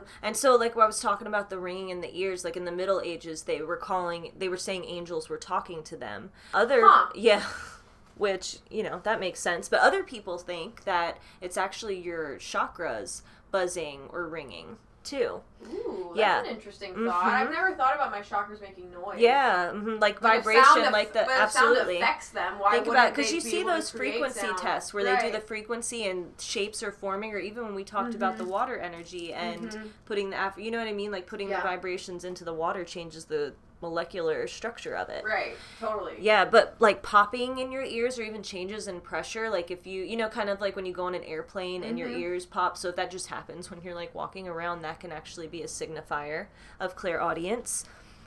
Talking to yourself was an interesting one because Yeah. I talk to myself all the time. So like, and there's always that saying like, as long as you're not answering yourself, you know, which I do. I know me too. yeah, but even Jesse, what yeah, are you doing? right in stressful situations, especially like in certain situations, if you find yourself talking yourself down, you know, you might be a little clear audescent. I don't know how you say. That. Your mode of learning can be a signifier. If you like oh. audibly to listen to books and stuff, which we love listening we to love books. audiobooks. Yeah, and lectures and things I like that. love audiobooks. Yeah, then that you probably, you know, have that clairaudience. Did you have an imaginary friend when you were younger? Ah, I wanted to. Okay. Well, if But you did, I always. I did. I really believe in it that yeah. See, so but that could be a sign that you were talking with angels or spirits or departed loved ones, you know, and that's a clairaudience. Someone who has, Has clairaudience. There you go. they need quiet time. They like to be Ah. alone sometimes. They can be very like extroverted, but they also need that introversion. I'm very sensitive to sound. Mhm. Like I watch And television are- with subtitles on Yeah. because I don't like it to be very loud. Yeah. And like Elliot loves like metal music and like Yeah. really loud stuff and or Mhm. even just like when we're in the car Yeah. he'll like turn the radio on really loud Mhm. and I'm like, Can we not? Can we not do That hurts me. Yeah. I'm sensitive to sound. Yeah, so that's very good. Like, Yeah. yeah, hmm that's something that can be. Clear audio people are usually very sensitive emotionally and physically too. And sometimes too much noise can make you feel tired and it can make you irritated or Mhm. like you don't have control over the situation, Mhm. kind of. So, how do you develop this ability? What can you do? Yeah. Let's talk about a few. Let's do it. Let's talk about it a little bit. Okay. Easiest way is to simply listen. You know, back to the meditating and things like that. Mhm. Meditating on a sound, sitting down and listening to the wind rustling through the trees or the cars passing by. A sound that you wouldn't normally listen to. You know what I mean? Like Mhm. something you wouldn't normally. It's just listening to something or trying to pull out individual sounds and blocking everything else out. Like focusing. Yes, focusing that. You know what I mean? Like Yeah. honing in on it, like tunnel vision. That's interesting. So yeah, so meditation's gonna be great for that. Tunnel hearing. Mm-hmm. Tunnel hearing. so another good way is to, while you're meditating or doing your bath ritual or whatever, is to like literally just ask a question to your spirit guides or any ancestors, and you could make it really specific too. You could put some music on. So ask the question, play like your favorite playlist, and just kind of go about your thing, and then see what pops up. Even like play some music you've never listened to before Huh. and see you know what pops up or if a sound comes in conjunction with a thought that you're having in the moment Mhm. so really it's about being mindful and paying attention like with all of these to what's going on around you I noticed that there are like very specific keys mm-hmm. that feel right Yes. to me. You know, Yeah. do, you understand Yes, what I'm I do, Because Like, you're not gonna hear a song in a very specific key or a Mhm. specific like chord progression, and I'll just be like, whatever that is, Whatever. is just right. Because I'm not, Yeah. I, you know, I'm not very musically inclined in that way. Like I don't Mhm. really understand writing music Right. or the chord progressions or like keys in Yeah. that sense. But I just know that sometimes there's a song I hear that just makes me feel Right. right. and that could be like angel tones or that could be like your soul music you know what i mean Mhm. so and pay attention to that pay attention to what those types are Yeah. and as you're practicing maybe listen to more of that type of whatever that whatever that is note is, or, yeah, Mhm. right. so. Your throat chakra is going to be your chakra that's associated with it, which I thought was interesting, but it makes sense because your throat chakra is your communication chakra. Mhm. So, you know, and also your crown too, because it does deal with spirit and stuff. So, crown really can, with most of these, you can do it. Mm-hmm. Work on balancing your throat chakra. You can do this by singing and working with Mm. tones. That's so funny because you just said the tone thing. So, working with those tones Huh. is actually going to help you to hone in that ability. So- Oh, it was you. Okay, I thought it was Binks, No, like was me. ramming into the door. Me. so you can use some crystals. Um, lapis lazuli is great. Hmm. Aquamarine is going to be a good one too. Blue tourmaline, Mm-hmm. which I have black tourmaline, but I don't think I've ever had a blue tourmaline before, so I'd kind of like to get one of those. So those are going to be really good for that. Interesting. That makes me think with it being the throat chakra, that makes me think of like we have two ears and one mouth for Yes. a reason.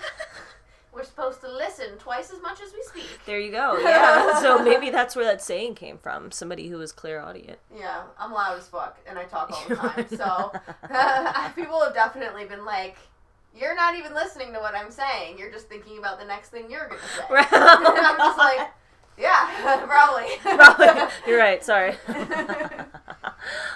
all those things are going to help and like the biggest thing is just pay attention to like the messages that are coming through noises voices that you're hearing music and like we said it's not just hearing voices it's just hmm That makes a lot of sense. it's just cues it's just hearing cues or sound cues i don't know what the fucking word is i'm trying to say but cues that are auditory auditory i'm smart Auditory auditory cues. cues so listen for those auditory cues and then this i thought was really interesting so kind of to help you because we all have that inner dialogue and sometimes it's hard to discern what's that ego and what's actually a, a message coming through from our higher self or from our guide so in a scientific way pay attention to what side you're hearing things on oh, so do you hear it from your right side Uh-huh. or do you hear it from your left? Your right side is your more intuitive, creative side. So you know, like women are more right brained uh-huh. and men are more left brained. So Uh-huh. left side is more of like your logical and thought oriented. So, you know, that's more your self dialog Mm-hmm.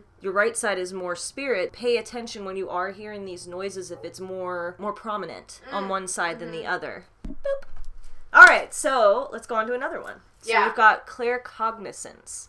So this is yeah, the clear sense of knowing or psychic insight. So this is usually signified by knowing something was going to happen without knowing why. Yes. You just kind of know things yes. and you just know them to be true. You don't need any you just know. yeah. It's one of those that sometimes you just know you know and you don't have any outside proof or evidence, but Mm-hmm. you don't really need it because you're just so sure. It can produce confusing insights, Mm-hmm. deep embedded wisdom, and even inspirational ideas and solutions to difficult problems. It enables psychics to discern like factual information about your past, present, and future.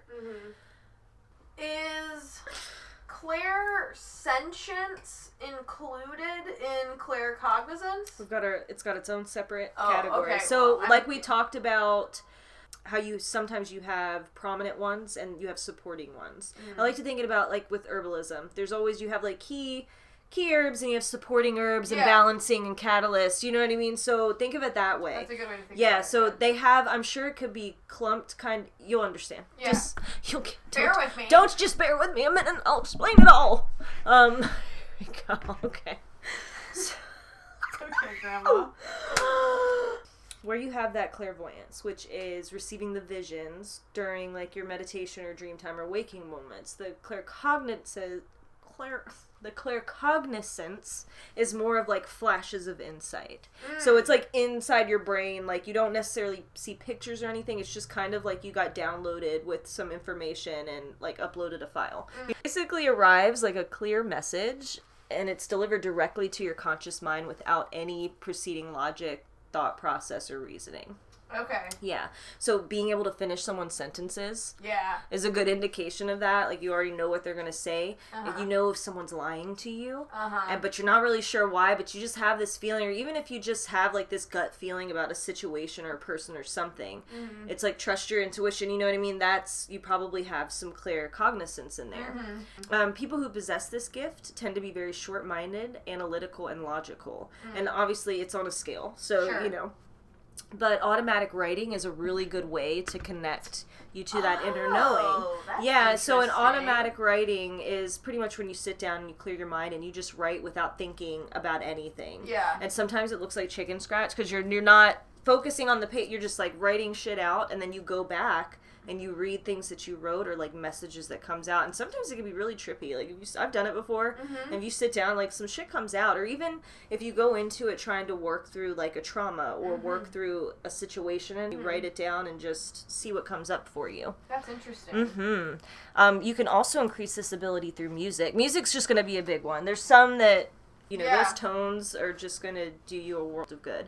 You could listen to a playlist and imagine you know what song's going to come on next. I think I've done that before where you Oh, you know what I mean? Like yeah. you're listening and you just have it pops into your head really quick Mhm. and then that song plays Or like you're thinking about a song Yeah. and you walk into the laundromat and it's playing. Yes. Yeah. So that's claircognizance, which it's really cool. Said that I haven't been to a laundromat in years.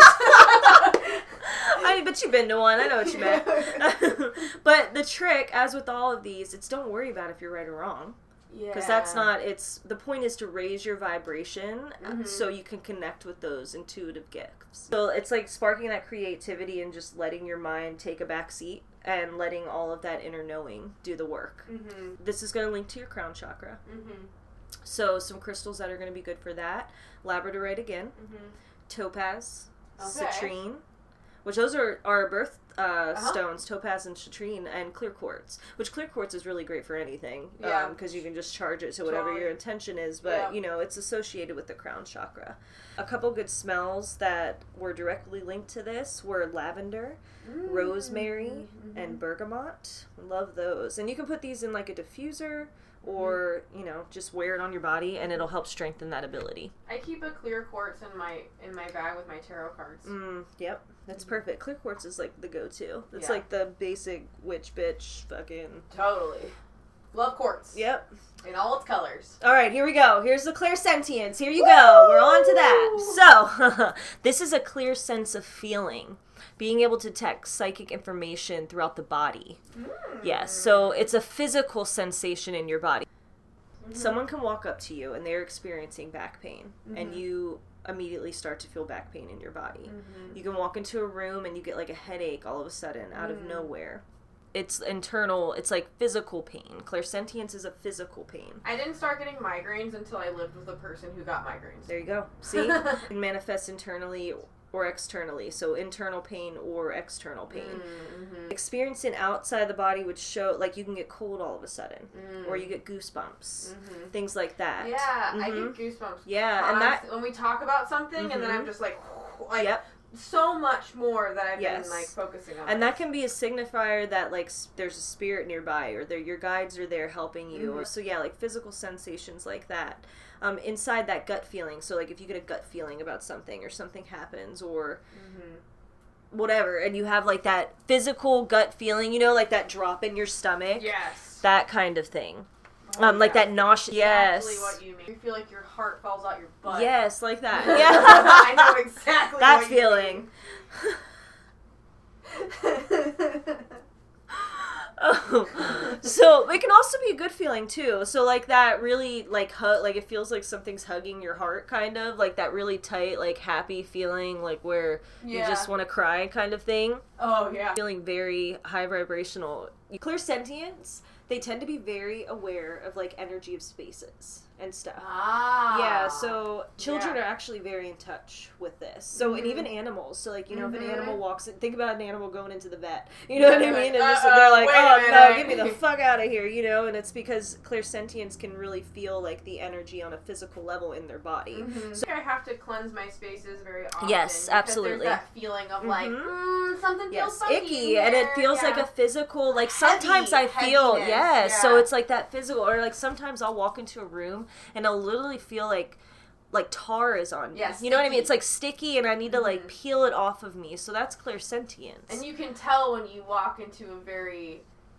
centered Mhm, space. You know, because you're just like You're oh. comfy, and it just feels You know, warm, and you just feel walking into like relaxed. a Japanese garden. You know, like a Zen garden. like your body literally feels like, relaxed. yeah. Like you got a nice massage. I have just thinking about Yeah, see? So grounding is going to be great for clairsentience. Mm. Um, like you were saying, so pyrite's going to be a great stone. Hematite is a good stone for Yeah, this. So any grounding stone, even red jasper, Mm. or just working with like your root chakra and things like that, your lower chakras is going to be good for this because you know your lower your root chakra is going to be tied to like that grounding energy, and your sacral is very gut based and very like that, and then your heart chakra, I mean your solar plexus, so like that inner ability and magic, and even the next one. solar plexus too. It's like that, like intuition, like trust in your gut. Yeah, mhm, basically, yep. like Absolutely. trusting yourself, but trusting that you know. Trusting your power, your inner right power. direction, yeah. absolutely. Another one of the clairs that sometimes gets mixed up with clairsentience Yeah.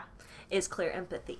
Oh, okay. yeah, so heard of that. yeah, so this is going to be a clear sense of emotional feeling. So clairsentience is that physical feeling. Mm-hmm. okay that physical manifestation of it clear empathy is going to be that emotional feeling and you detect information through your emotions so think of empathy it's not necessarily the same thing as empathy it can be confused it's a little different so with empathy you walk into a room or a situation and you feel the emotions of others like i'm very clear empathetic or whatever the fuck it is like and uh, we're healers are empathetic or empathic Empathic. empathic. Yeah. You know, you can feel emotions in advance or feel the emotions of others when they're nowhere near you and you're not communicating them. So that's the big difference between just being empathetic Mm-hmm. and being clair empathet clair em- Empathic?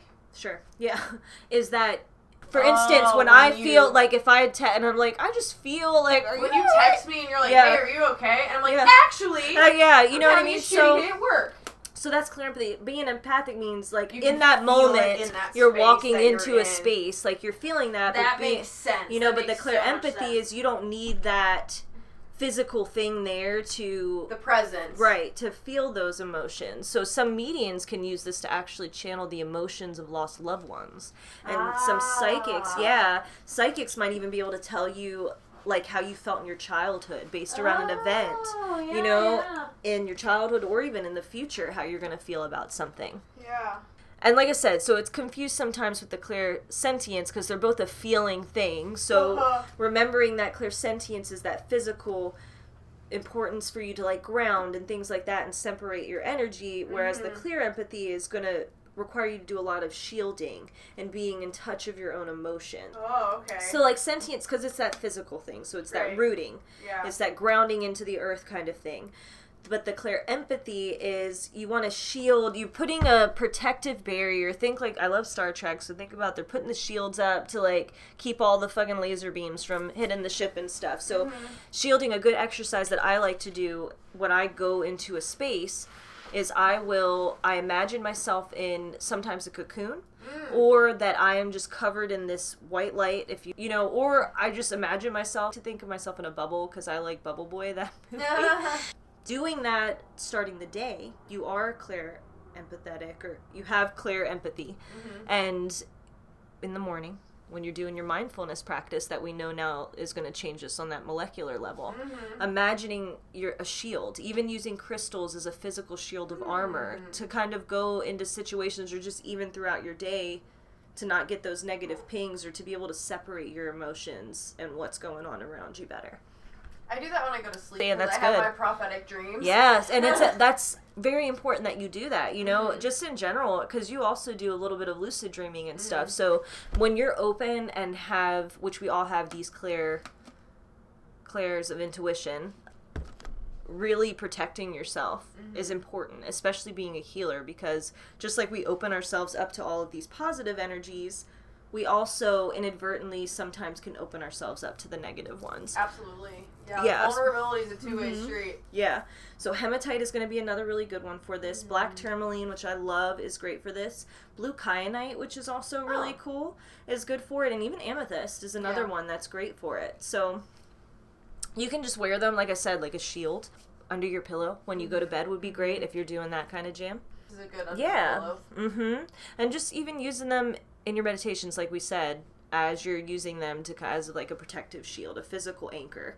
We got three left, and we're going to talk about some of the weird ones. So I'm just going to briefly touch on them because they're kind of oddballs. Cool. Um, but we love we're a bunch of weirdos over here, so I wanted to touch on them lightly because it was interesting, cool. and it was kind of hard to find because people talk about like the main um, Four. four. You know what I mean? It was really hard, and when I kind of started getting, I was like, I have to just say it because it's very cool. Sweet. I can't. I can't even. And I'm one of the weird ones too, so it's like. I uh, couldn't even think what they could be. so I'm gonna hit you with this one first. So there's Clairgustance. Eating, tasting. Tasting. it's a clear sense of taste, like being able to orally detect psychic information. So, like, an example would be maybe tasting a certain food that a relative that passed away used to make for you out of nowhere. Uh huh. You know what I mean? Yeah, yeah. Um, there's even some note of people having the ability that they taste blood when they're doing a reading for someone who's had a relative that died tragically. Damn, that's crazy. Yeah.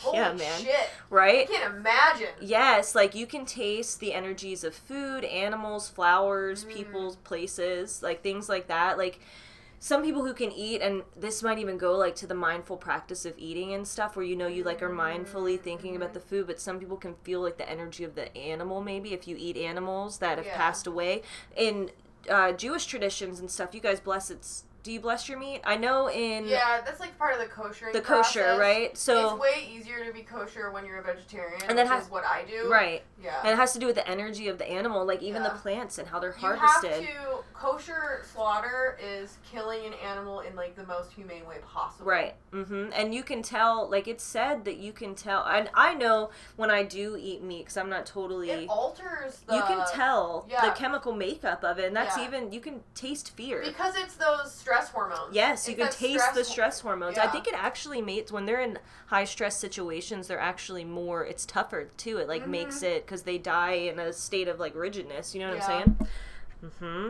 Um. Yeah. So, yeah. A weird fact that I found: um, many people who have been diagnosed with schizophrenia, so we were talking about that, Mm. experience clairgustance, um, and it's labeled in medical terms as olfactory hallucination. Mm, mhm, hmm mhm. They say they can be around certain people and they can taste their emotions or their physical ailments. Mm. So it's like random tastes out of nowhere, which I That's thought was interesting. interesting. Yeah.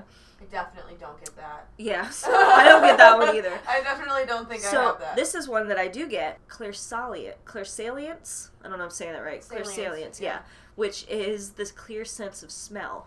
Back in the day when I was doing dental assisting, hmm back in the lab, you know, it's a very sterile zone. It smells like chemicals and Mhm. whatever, you know, and I didn't you don't wear perfume in there because it's not good for the patients and all that jazz. So, you know, my grandmother on my dad's side who passed away is like a really big Mhm. spiritual guide for me. Like she's always with all the time. And when it was around the time when I really started to become more in touch with my spirituality and like really paying attention to those things and working with guides and all of that stuff. And I remember standing there over a tray of dental tools, like getting ready to put them in the sterilizer. Mm-hmm. And I got this quick waft of my grandmother's perfume. I'm the only one in there. Yeah. You know what I mean? And just it just like brushed past my nose hmm and she popped into my head and then it was gone Yeah. immediately. So that's clairsalience. Yeah. Yeah, and it's just a smell. They don't. The word for it. Yeah, that's the word. There's an air freshener they sell at Home Depot that smells exactly like an apartment I lived in in Mm. Irvine, California in 2005. There you go.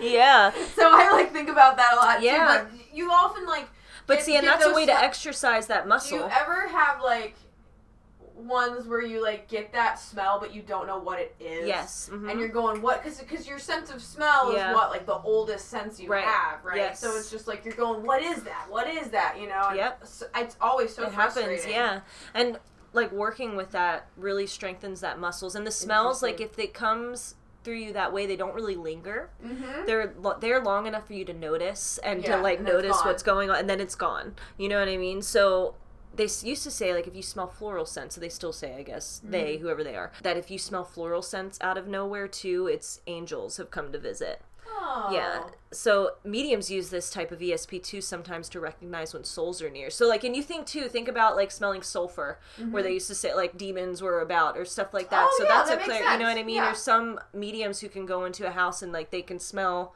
shit. Yeah. There, you know, that's clear salience. One I get very often is the baseball mitt scented crayon. Oh. I I get whiffs of that one a lot. yes, there you go. And so and it remind, reminds me again of 2005. 2005 must have been a significant year for you that you need to get a lot dive of into a little bit. Yeah.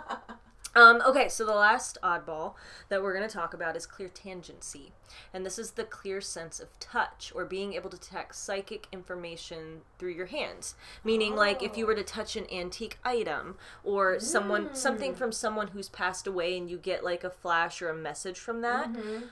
then you're that. You know, and this is actually one that a lot of mediums are. Sometimes, you know, if you've heard them say, like, bring me an object Mm-hmm. Uh, from yeah. someone who's passed away, that's their way of kind of connecting, to the spirit of that because, you know, That's why I always say too, like if you do a lot of thrifting and things like that, you always have to sage whatever you bring home. If you Right. do garage sales and stuff, because objects hold they're constantly soaking up energy. Like think about crystals, like for goodness sake, like if you need to put the Mm-hmm. Correlation together, they're literally we can charge clear quartz, like we said, with whatever whatever intention or energy Yeah. we're trying to do. Objects do that constantly. Mm-hmm. You know what I mean?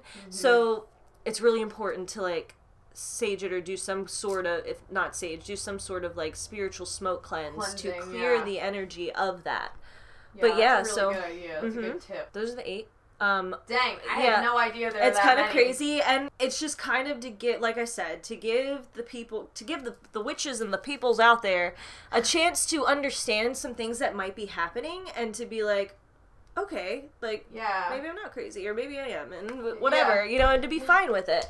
And I just find it super interesting. On the blog, I'm going to do some crystals. I wanted to lightly touch on some herbs. So, if you guys don't know, it's really silly because we post a lot. But if but, uh, if you do, you know that we're coming out with a divination collection Yes. in May, and so Yes, that yes, was partly too. So all of these clairs of intuition tie into divination work, you know, Mm-hmm. because meditation is a divination practice, bath rituals are a divination practice. We're coming out with this collection. Yeah. One of the things that we're going to be doing is coming up with a special divination oil blend and an herbal blend. Those are going to be available to kind of help you to cultivate these clairs of intuition, but I just wanted to give you some basic herbs that you can use to kind of pull in divination ones and also some shielding ones and balancing ones to work with if you want to do it on your own.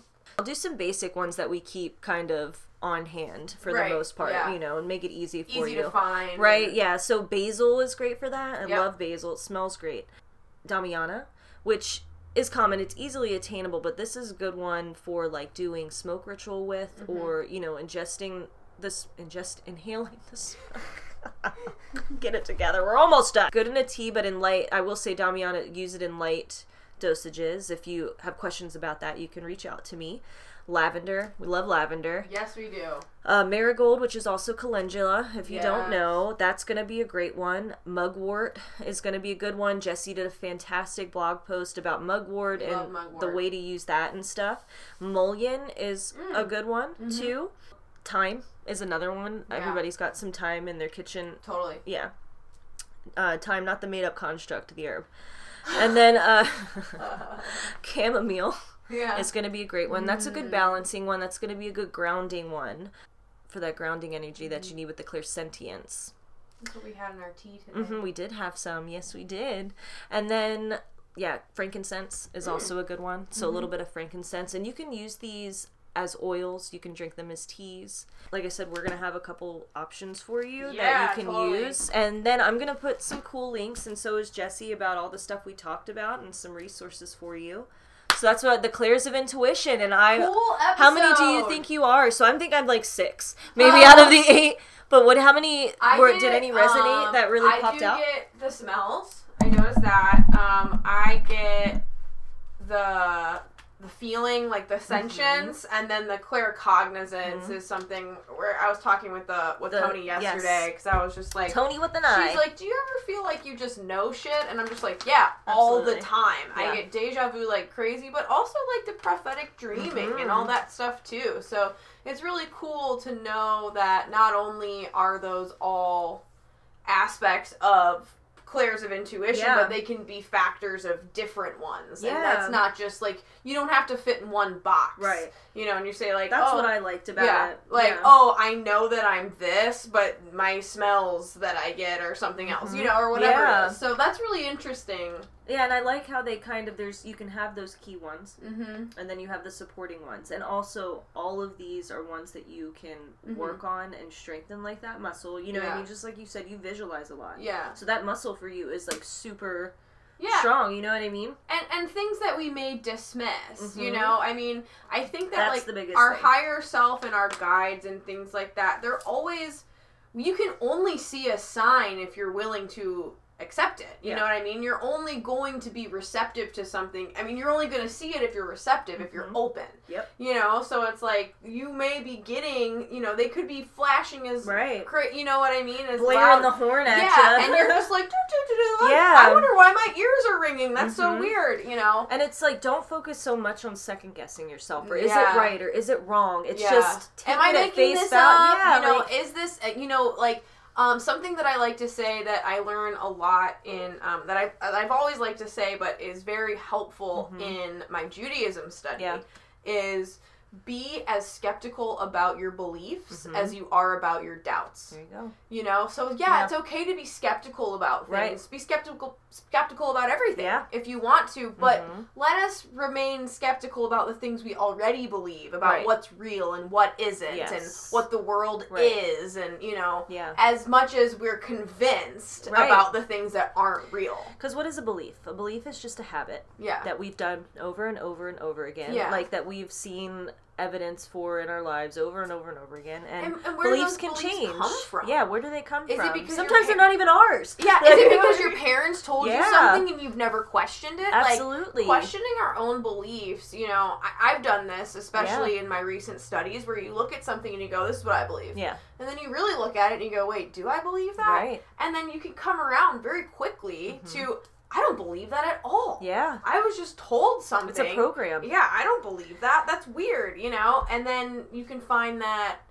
you believe in something totally different Mhm. or, you know, the way that you receive a message can be opened up Right. and then all of a sudden you're It like this conduit for something. Mhm. I never believed in angel numbers. Yeah. I never even cared about them cuz I'm like angels, whatever. you know, I never cared about Mhm. that because, you know, even with what we did yesterday, um, Toni told me she's like, there's absolutely no angelic There's no- contact in my aura at all. You literally had angels flying, They're flying through your my head, face. and she was like, nothing, Nothing. no angels, no angelic. They ain't anything. talking to you. She goes, you are psychic. Yeah, That's it. That's yeah, you know shit, but no one's telling you. You know, and I was like, so that's why I never really cared about Yeah. even really spirit guides or even Mhm. working with deities in general because I'm kind of just like I don't really and it doesn't have that to be spirit guides too. We have they there are ancestors too, Mhm. you know, and guides. They can be somebody who we had an effect on who passed away, who's just here fucking yeah, holding it down. totally. You know, it could be older versions of ourselves. You know Yeah. what I mean? Like so, and the biggest thing too with all of this is like we're allowed to change as being humans. We can change and we can be a different version of ourselves yes. tomorrow. Yes. You know what I mean? It's a choice. We should so be. we should be. It's a choice. So also don't get so tied down to those beliefs that you're so rigid you don't move and allow yourself to grow because that's the only way that change that's the only way that growth happens is through change. Yeah, allow yourself to evolve. Yeah. Don't be so stuck in that. Yeah, Yep. absolutely. Mhm. Totally. Yep. What a fascinating episode. right? Yeah. Both ends. I just love it. That was so great. I'm feeling so good about moving bi-weekly. Yes. The bi-weekly bisexuals. These- We're able to bring you the goodness. right? And really Um, like hone in on it and use it Mhm. and And it gives us more time to talk about it, you know. So if you guys want to talk about it, send us a message, comment on the blog post. You know, we'll have more Mhm. time to make more posts about it Yeah. and kind of communicate throughout the week of like different things and aspects of what we were talking about. Um, if you haven't caught up, maybe please we'll do catch some up. tests for them, some like to test some of their clairs of intuition. Yeah, that might be a good idea. You know? Oh yeah, like the little like what stone am I holding yeah, kind of stuff. Maybe we could do something like that, and then also like a mindful practice. Maybe we can Mm. do Yeah, something for that. You know what I mean? Like we so, can even don't do worry, like we'll a little hit you with it. meditation or Yeah. like a guided meditation. It might be nice. Do. Absolutely. Ooh, how do you guys feel about that? Do you Jesse guys and want I us? Do doing you guys like a want us guided to meditation. lead you through a meditation? That would be wonderful. we don't care. And by us leading you through a Yeah. meditation, I mean Ashley leading No. you through a meditation. No way! I think we should do that though. I think that's Yeah. a fantastic idea. Love it. Um, and we can throw it up on the website for people to go back to. Throw it on the YouTube channel, and we can be your guided Oh, meditation into your mindfulness practice. Whoa. oh, the idea is always flowing. yes, they are. All right. So All great. right. Well, thank awesome. you for taking the time, Mhm. um, spending this time with us, and learning like we did. We Yeah. really appreciate you being here and supporting us and loving us, and we love you too. Mm-hmm. So, um, until next time. Yeah, please let us know what you think about this week. Yeah. And we'll see you next time. When we're wondering which topics we'll pick next week. Wonder which. Wonder, wonder which. Bye, guys. You're right. Love you.